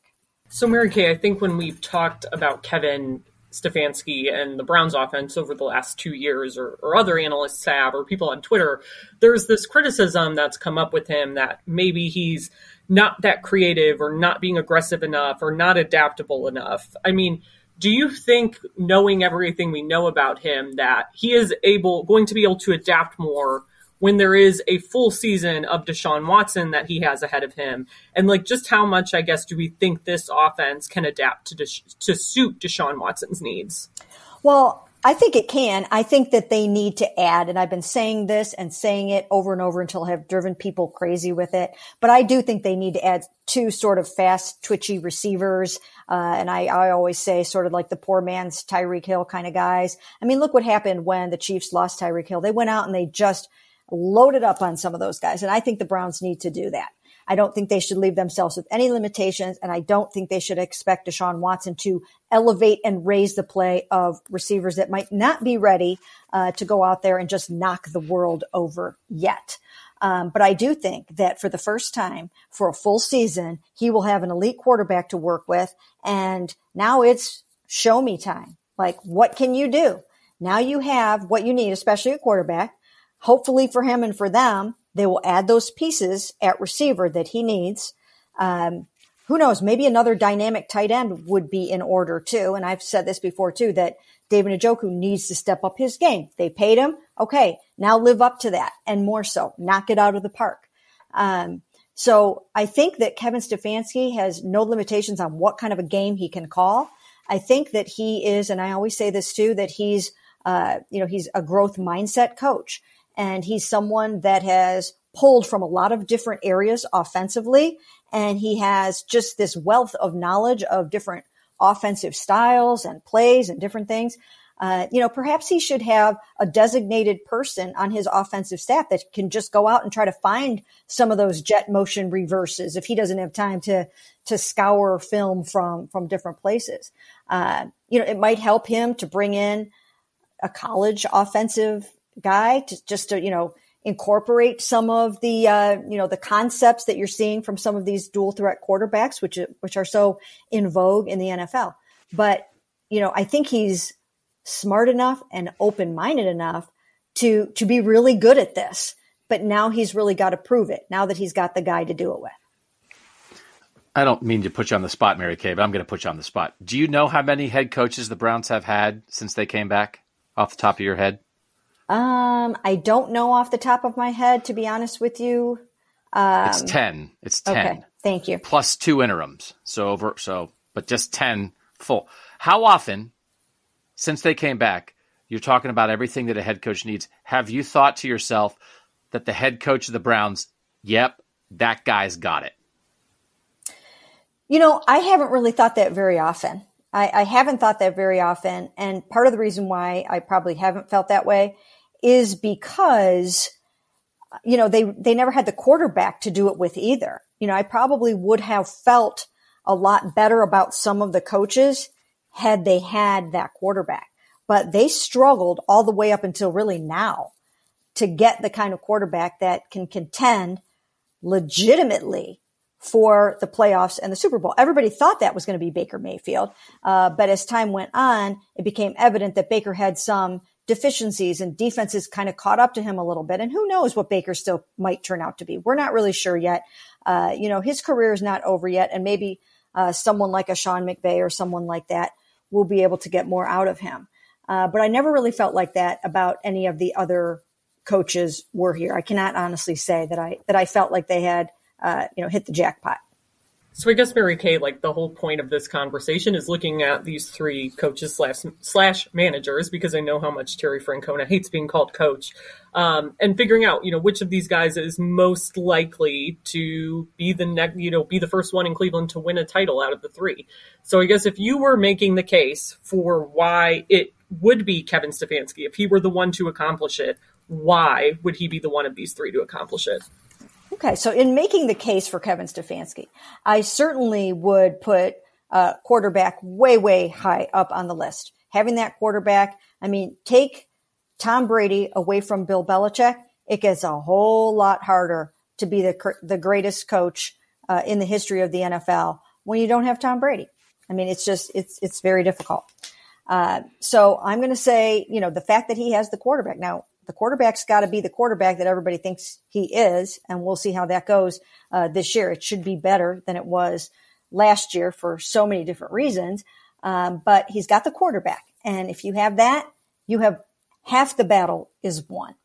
Then, as I mentioned before, uh, he upgraded his staff. He upgraded two out of his three coordinators in this offseason. And so now he he should be ahead of the game in that regard. I do think, um, from a personnel standpoint, I think they understand the urgency of adding some pieces, some key pieces to this football team. And we pretty much know what they are. They're pretty obvious. I mean, you really have to get that defensive tackle. You've got to get that number two edge uh, to replace Jadeveon Clowney. I think you might even need like another number three edge while you're waiting for Alex Wright to kind of come around. Uh, so I think they need to add that. I think they need to add the receivers that we've talked about. Um, but I think they'll do that. I think Andrew Berry is an aggressive uh, player acquirer. I, I, think he's really he goes out and and he works really hard each offseason to significantly upgrade the team. And I think they'll he'll do that again, even though they don't have a bunch of cap space right now to do it. But they will find it. They will find the space. Um, so I, you know, I think the roster is pretty good. I think it's good. Here's another thing that has to happen in terms of the defense, they have to hope that Jim Schwartz can pull out the talent of some of these young guys that they believe are really talented. And then they will soon know were they as talented as we thought they were when we drafted them, or are they not? If Jim Schwartz can't get anything out of some of these guys, then maybe we overestimated and we have to go back to the drawing board in some of these areas. Uh, but I think for the most part, he has the roster to get there with the additions that we talked about. He now has a better staff to get there. He's got a better quarterback to get there. And I know him well enough to know after covering him for these three seasons so far, uh, that he's working very hard this off season to improve himself. He, he I'm sure he's char- charged everyone or tasked everyone with going out, educating themselves, getting better, come back, show me what you have. And I think he does that himself. So I think he'll also be better this year, and he needs to be. Mary Kay, you're the ultimate insider on the Browns and on, on Kevin Stefanski. You're not. You're not supposed to be on the Guardians and the Cavs. But if you were going to vote in this, which coach in Cleveland do you think manager is most likely to win that next title? Is it Kevin Stefanski? Is it Terry Francona? Is it JB Bickerstaff? It's it's a great question, and as you mentioned, I you know only one third of those are is my area of expertise. Um, so it's it's a very difficult question to answer because there are so many extenuating circumstances when you talk about this. It it, it has to be all the pieces and parts have to come together correctly.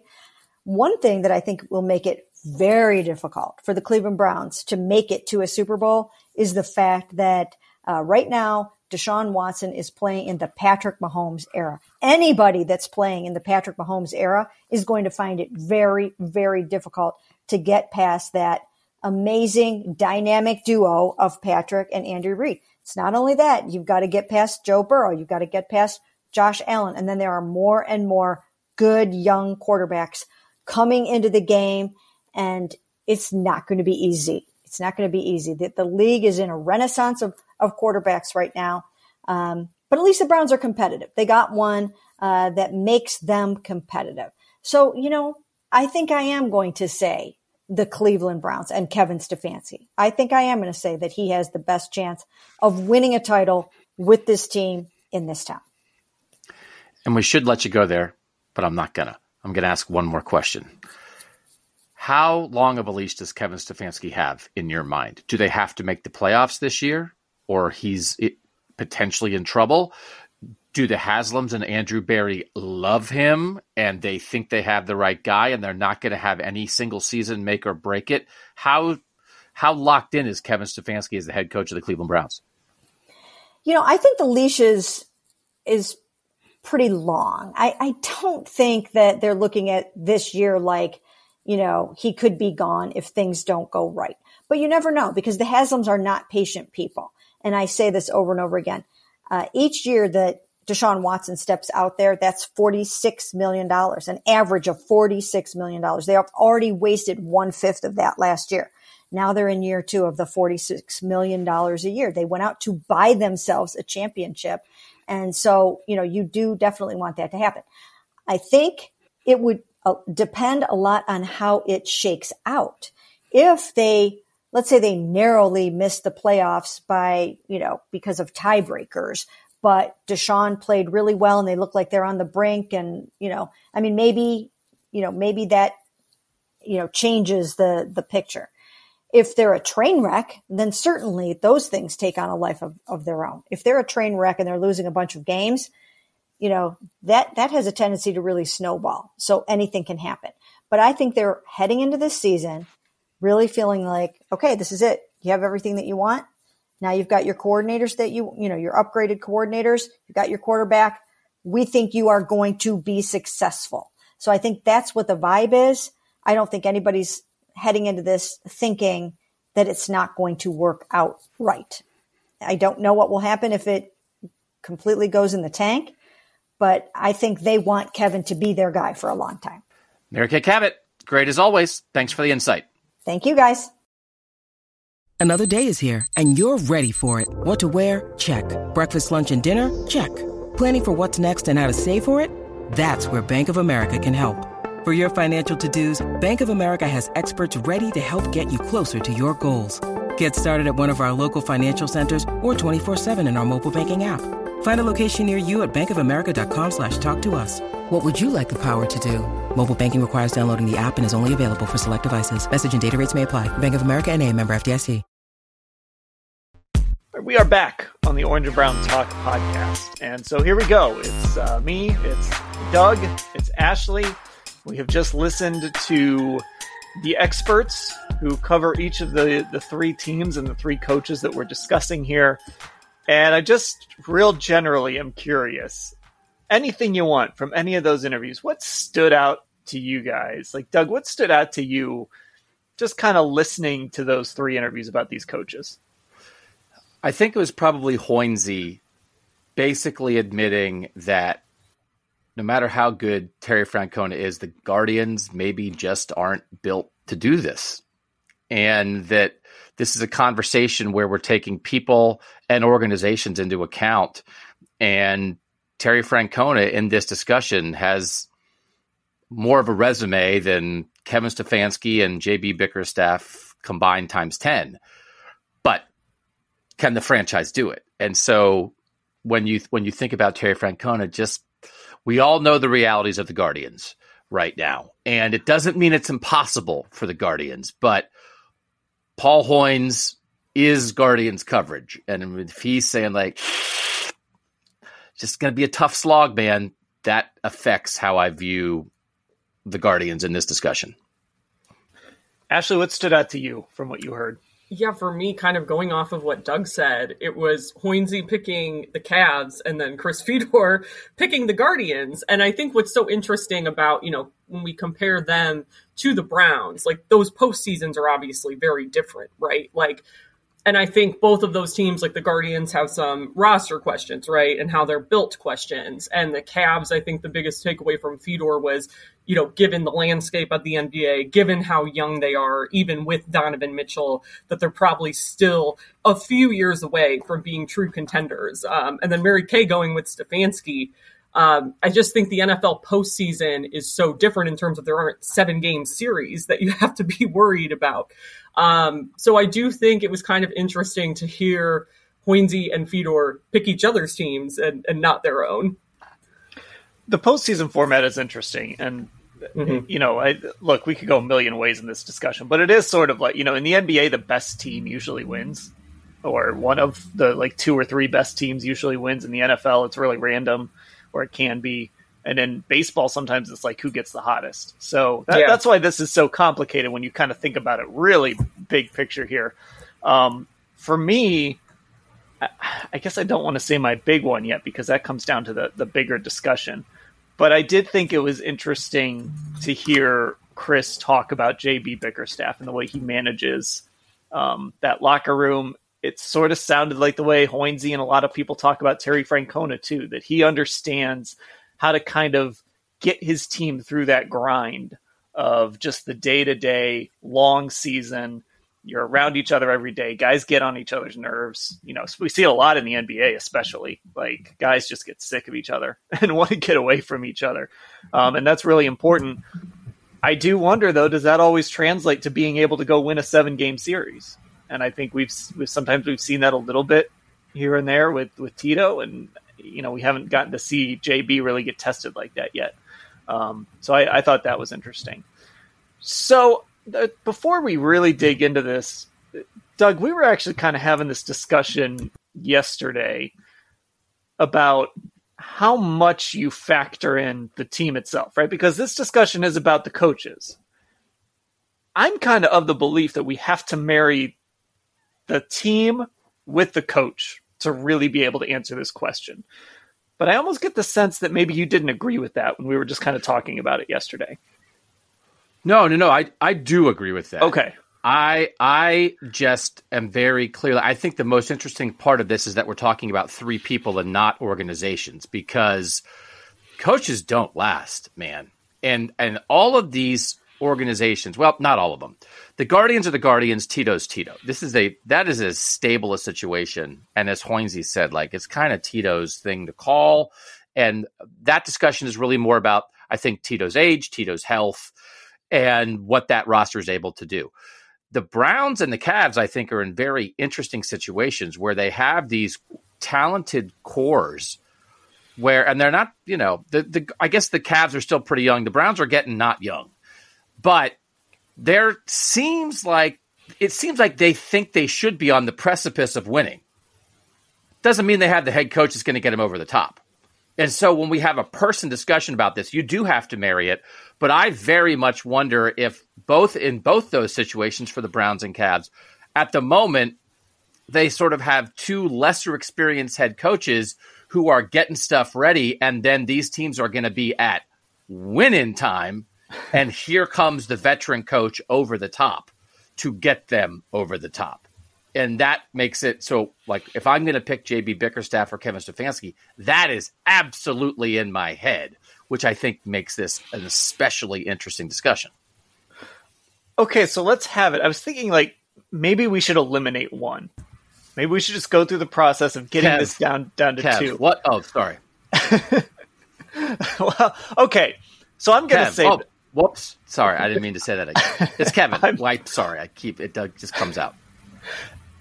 this is why I might agree with you on this one, Doug. When I was listening to Mary Kay talk about Kevin Stefanski, and I actually we recorded our our daily podcast right after uh, we recorded that interview, and I said on that podcast, Ashley, you probably remember this. I'm not going to make the Baker Mayfield comparison. Yeah. I am going to do it here. When I was listening, Yes, Dan's been sleeping on this for like the last 12 hours. He went to bed, the thoughts formulated overnight. He woke up this morning and was like, I'm ready to do this. Let's go. when I listened to Mary Kay talk about Kevin Stefanski, and I don't think this was her intention, but this was my takeaway. Man, it really felt like Kevin Stefanski was doing a lot of like, I'm going to hire this guy and this guy and this guy because they can do stuff that I can't do. And it just, the more and more this goes on, it just, there's so many similarities to the whole Baker Mayfield saga. How it was this guy's the best quarterback they've had since 99 he should have won rookie of the year but he wasn't good enough.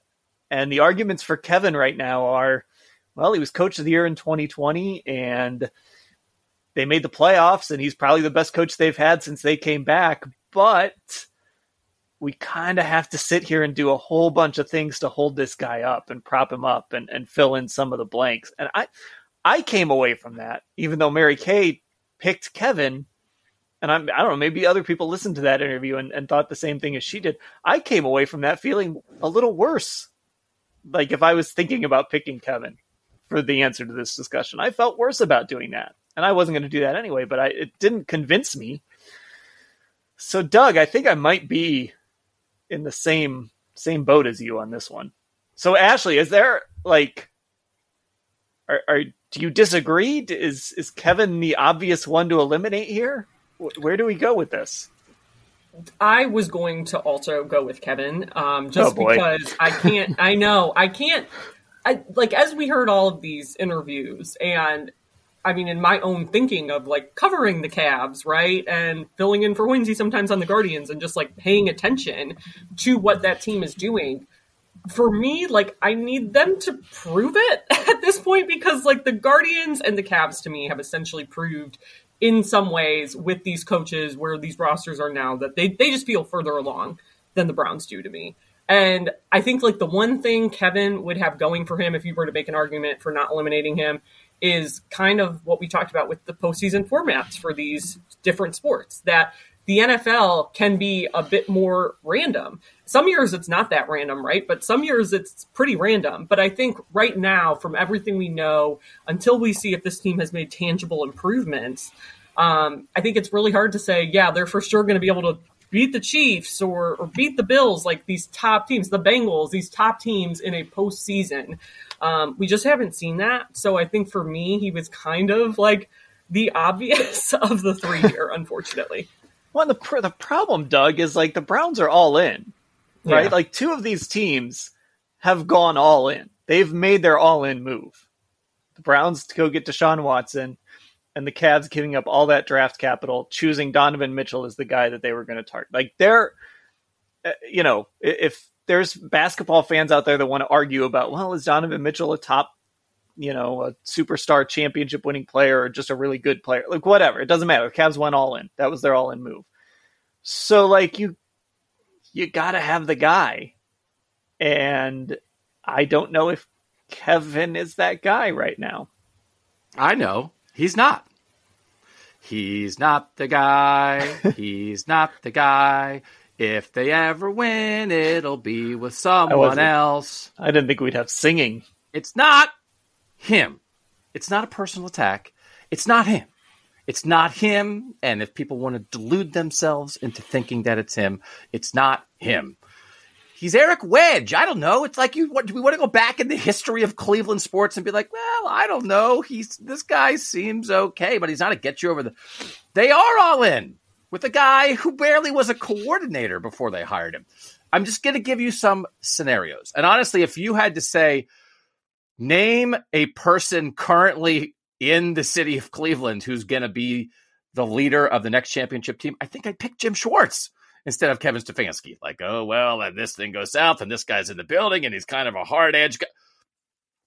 Tennessee, there's a power struggle in Tennessee, right? I guess there was. The Tennessee got the Titans got rid of their GM Mike Vrabel's in charge, but they're kind of searching for a quarterback. I don't know what the ownership situation is in there.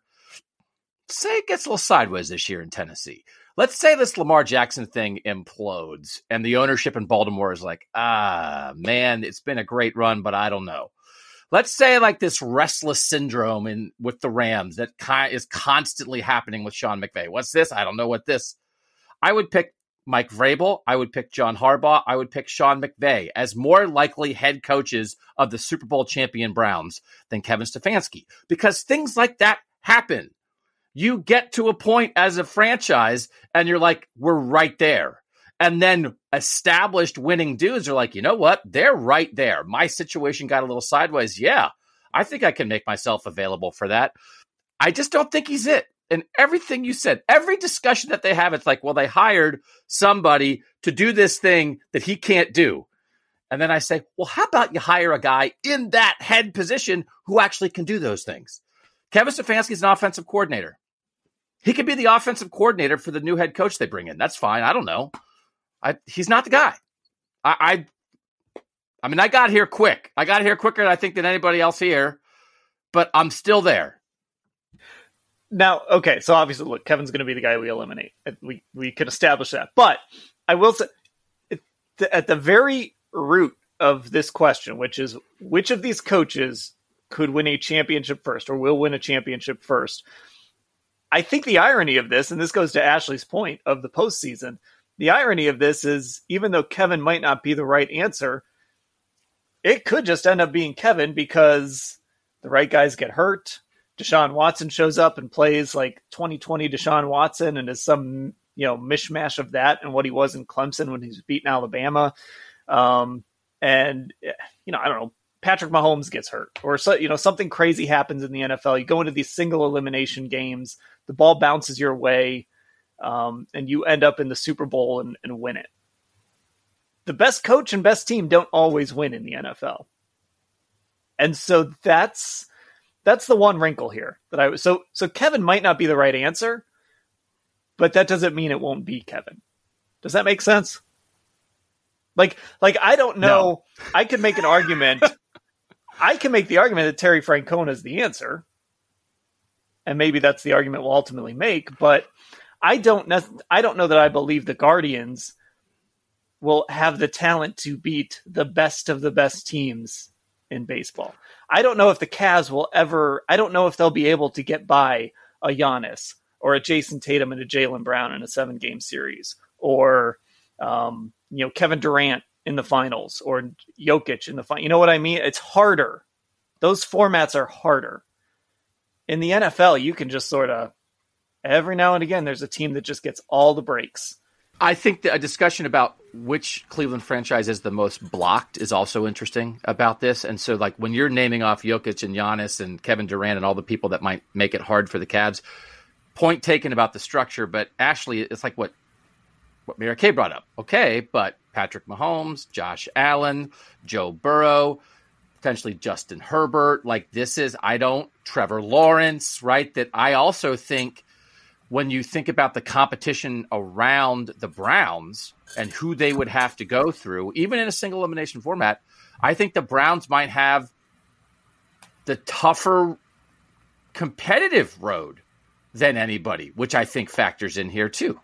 Yeah, I mean, I think that's like what's interesting about this discussion for me, and correct me if I'm wrong, but I think we all would say that if you're just looking at coaching, we think Terry Francona is the best coach of these three and has the strongest resume. But like what you're saying, Dan, the question becomes like, okay, that's one discussion. But when you're talking about winning a championship, that's separate. So I do think it's interesting because I truly think all of these teams have kind of significant roadblocks in their way given the landscapes of the league currently. I've gone back and forth over who I'm going to pick. Honestly, I still don't know. I'll probably change my mind two more times while we're talking. But I think that's what makes it kind of like an interesting discussion because then it's more about, okay, well, who do you think can best like manage some of those roadblocks? And we should mention too that not only is Terry Francona the answer for who's the best of these three, but also he is the one who's come the closest. For all the you know, for all we talk about how difficult it is because of the structure and and you know ownership, he was a rain delay away from winning a World Series in 2016. So, um, I'm sure there's somebody out there listening to this saying, "What are you talking about? The the Indians were that close back then." So, he's also come the closest of, of all but, these guys. But but then that's that's the entire Guardians discussion, right? Which is, do we think they're in a position now to do what they did that year and go all in and and make the moves to give them a chance to do that? I, I he's the same guy. Are they the same organization in terms of their their willingness to take that extra step and having the resources, both from a talent perspective and monetary perspective, to do it? Okay, so Ke- we're we're we're done with the Kevin discussion, right? Kevin's gone. We've eliminated him. We're down to these two. JB Bickerstaff. Go uh, ahead. Uh, but just like to jump in. By the way, as much as I agree with Ashley that you can see the roadblocks for all three of these franchises. For none of these franchises is this a ridiculous discussion. So I don't know how many cities there are in America where you could have a discussion like that and it wouldn't be like, well, it's not those guys. There's not a, well, it's not those guys in Cleveland. And that in itself is a fairly remarkable thing. So these are all legitimate contenders for this discussion because it's possible for all three. So after I sang a song about how bad I think Kevin Stefanski is, I just wanted to say something positive. Yeah, and I'm, I'm glad you said that because I think the reason this is a fun discussion is because you can kind of close your eyes. And I mentioned the all-in moves that two of two of them have made. Any three of these teams could play for a championship over the next what 500 days. That that's you know, next one season for the Browns. That's two NBA Finals cycles for the for the Cavs. You know, the Guardians. We'll we'll see what happens this year. So I think that's why this is.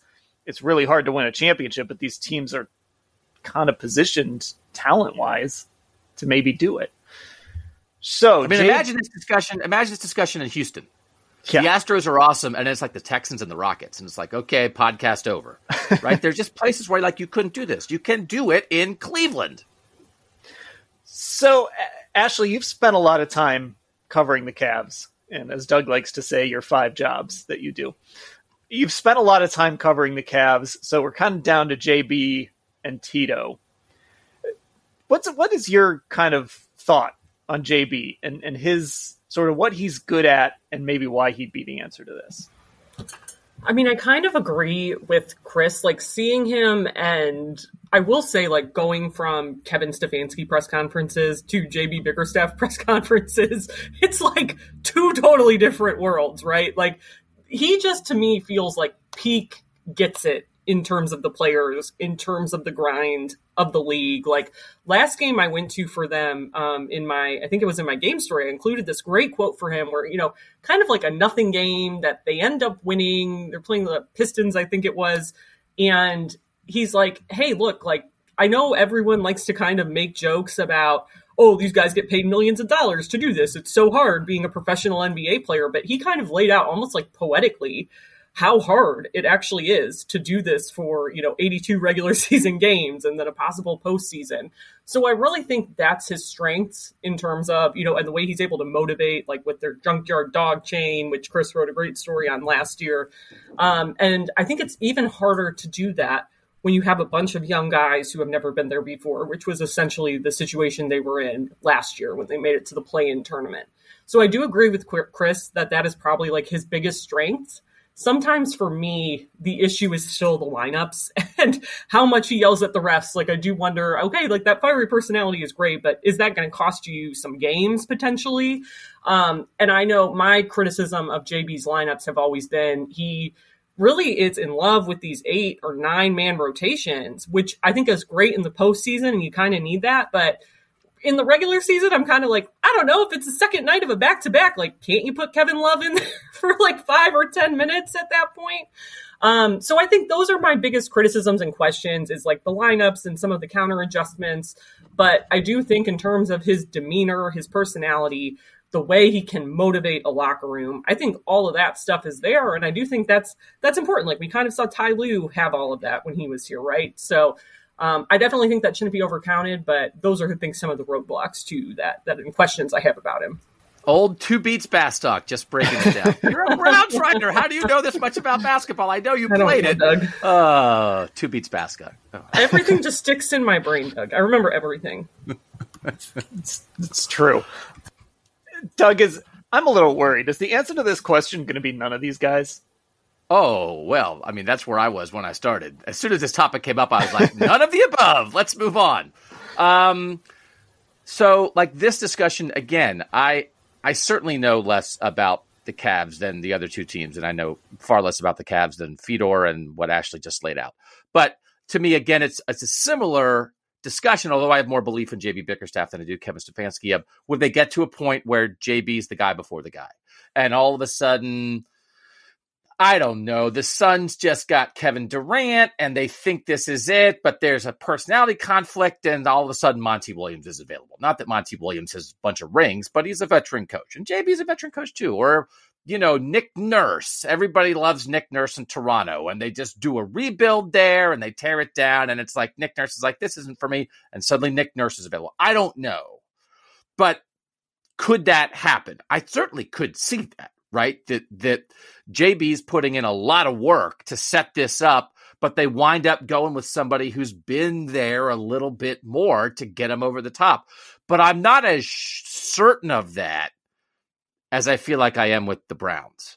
So, um, and and I do think there's something of, you know, this group kind of growing together the lineup stuff matters and it's the stuff you know you talk about with every coach. There's the relationship stuff and then there's like the x's and o's stuff. And if he's got the relationship stuff figured out then that might be enough man. If these guys believe in him then maybe that's enough and then maybe like jb's the answer here no doubt about it. Man, Ashley brought up Ty Lue, and I just wonder, like, if, if we were talking about Ty Lue, who has uh, you know his reputation has really grown obviously since he's left the Cavs, but he's won a title here. He's he's the one guy that's won a title in Cleveland. I, I wonder what the discussion would be like if the if the Cavs had stuck with Ty Lue and he were still the guy. I almost wonder if that Yeah. would feel like the no brainer here because So- of how good of a coach he really is. I know. I was going to say it's funny because when Ty was here, and we kind of talked about this yesterday, I think, Dan, that his reputation has grown in terms of the X's and O's. Like, he was always that guy, I think, that people thought of, like, oh, he's the Doc Rivers protege. He knows how to motivate people. Of course, the famous story of taking money from everybody on the team and leaving it in the ceiling of the locker room in Golden State during the finals, saying, we got to, you know, come back here to get this money, essentially. Like, all those things he did. But the perception when he was here was always like, oh, well, he has LeBron. So, like, you don't really need to be that kind of tactician. And I think now in LA, he's kind of grown that reputation a little bit more. So I do kind of think he would probably be the obvious answer here. And again, I think even if you put Ty Lue in this group and and took out JB Bickerstaff, I think for me, Terry Francona, I think would still be the best coach. But it just becomes now, okay, where are these teams at in terms of, you know, the actual postseason run? Okay, so I guess we gotta we gotta make picks here. We we gotta we gotta plant our flags. And I'll say this, even though Kevin has been eliminated, this is like so in the off season, early off season of the NFL, I watch a lot of Shark Tank because it's on like CNBC late at night, and I love Shark Tank. So I'll like flip through. Cha- oh my god, it's like the one like actual TV show I'll watch that's not just streaming. Um, so the reason I bring that up is like sometimes you're watching Shark Tank and like four people say they're out and somebody makes an offer and another, you know, one of the guys who was out is like, oh, I'm back in. I want to make my offer. That's my long way of saying like if you've been sitting here thinking, eh, maybe I want to make a case for Kevin, you can bring. i'm not going to do that Okay, oh, sorry sorry, Doug. That was that was directed at you. yeah i'm not All right, I guess. Do we need a consensus here? Let's let, let's each kind of make our choice and let's see if there's any sort of consensus here as to we're who it's going to representing be. a city yeah, a city I think we need to. hundreds of thousands of loyal diehard fans of these three organizations yes we need a consensus Okay. And is none an option? Like, is that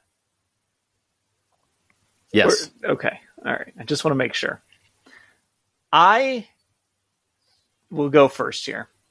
And I really, really want to pick Tito, but I just don't trust the Guardians. And one of my reasonings is, and I kind of mentioned this a little bit when we were talking to Hoynesy, like Jose Ramirez, right, is a superstar. You win World Series with players like Jose Ramirez. He is an MVP candidate. But Jose Ramirez hurt his thumb like middle of the year last year when they were in LA, and he was never quite the same player. And the the bottom line is the Guardians just don't have the depth. You know, so the Yankees could have a star player get hurt and play hurt, and they've got two or three guys behind that guy that can still keep that lineup moving. And the Guardians just don't have that. Um, and so I think that's hard over the course of from February to November. Everybody's got to be healthy, everybody's got to produce, and you just have no room for error. And they went all in in 2016, as all in as they're going to go, trading for Andrew Miller, giving up their top two prospects, and they came this close. And I don't know if that's going to happen again because I think they're so invested in all of these prospects that they have. So I, I just can't pick Tito even though I think he's the best guy, and even though I think if he were someplace that spent even just a little bit more money, I think he'd probably win one or two more. I don't think I can pick him. I will go with JB. And maybe that's part of because I part of it is because look, I'm not around the Cavs as much as Chris, as much as Ashley. Um, I I do follow a lot of NBA. It does I don't know if the Cavs can go toe to toe in a seven game series with a Giannis or a Tatum or whoever else. But I do think bringing in Donovan Mitchell gives you that guy who, on a given night, can go toe to toe with those guys. So I'm gonna I'm gonna pick somebody, even though I'm a little worried JB could be the guy before the guy. I'm gonna pick him. I'm gonna say it's JB Bickerstaff. Not this year, but next year. So there's my pick. Ashley, who do you think? I was also going to go with JB um, for very similar reasons in terms of for as great as the Guardians run was last year, and I think it's great that they're they have young guys. You know, I think a lot about uh, Terry Francona did an interview like towards the end of the season and somebody you know asked him how are you able to get all these guys to buy in and, and have this much success? And he essentially said like they're young kids who don't know any better so they're willing to listen and like kind of move on and put things behind them. I do think there's some truth to that but i think in my mind i can't get 2016 out of my head either and how close they came and for as good as i think tito is i don't know if they're going to to get over the hump i do think that hearing Chris say he thinks they're about two years away from being true contenders, I think that might ultimately push JB over the top. And I hear the argument about him being the guy before the guy potentially, and, and are we worried they would move on from him? I am not quite there yet. For for some of the concerns I have about JB that others have about JB that I think are valid. I think we talked about this with Chris Stan when they hired him. They brought him in as essentially a long term solution, right? Like they looked at John Beilein and they needed a very specific thing at that time that they thought John Beilein could provide for them. It ended up being a disaster. He didn't even last a season and they came right to JB. But I think for so long, JB was their answer and that doesn't mean that it's going to change or that it's not going to change, I should say.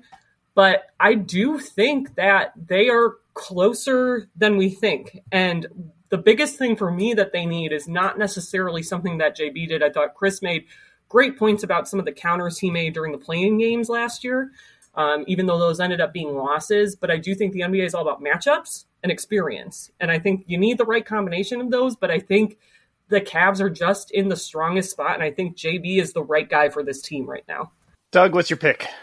So I will say the the argument that the Guardians are the least blocked, which Hoynesy kind of made, and if you look at like the preseason projections right now, PECOTA and some other things, it's like it's probably a toss up between the Guardians and Minnesota in the Central, and so they have a path to get in in a sport that we all kind of agree is the most random in the postseason.